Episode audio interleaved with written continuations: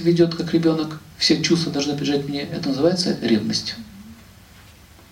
Поэтому ревнивые люди – это люди недостаточно развитые.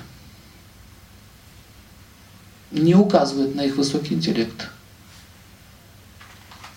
Если, есть, если у вас есть ревность, она атакует на вас, останавливайте ее. Это не решение вопроса.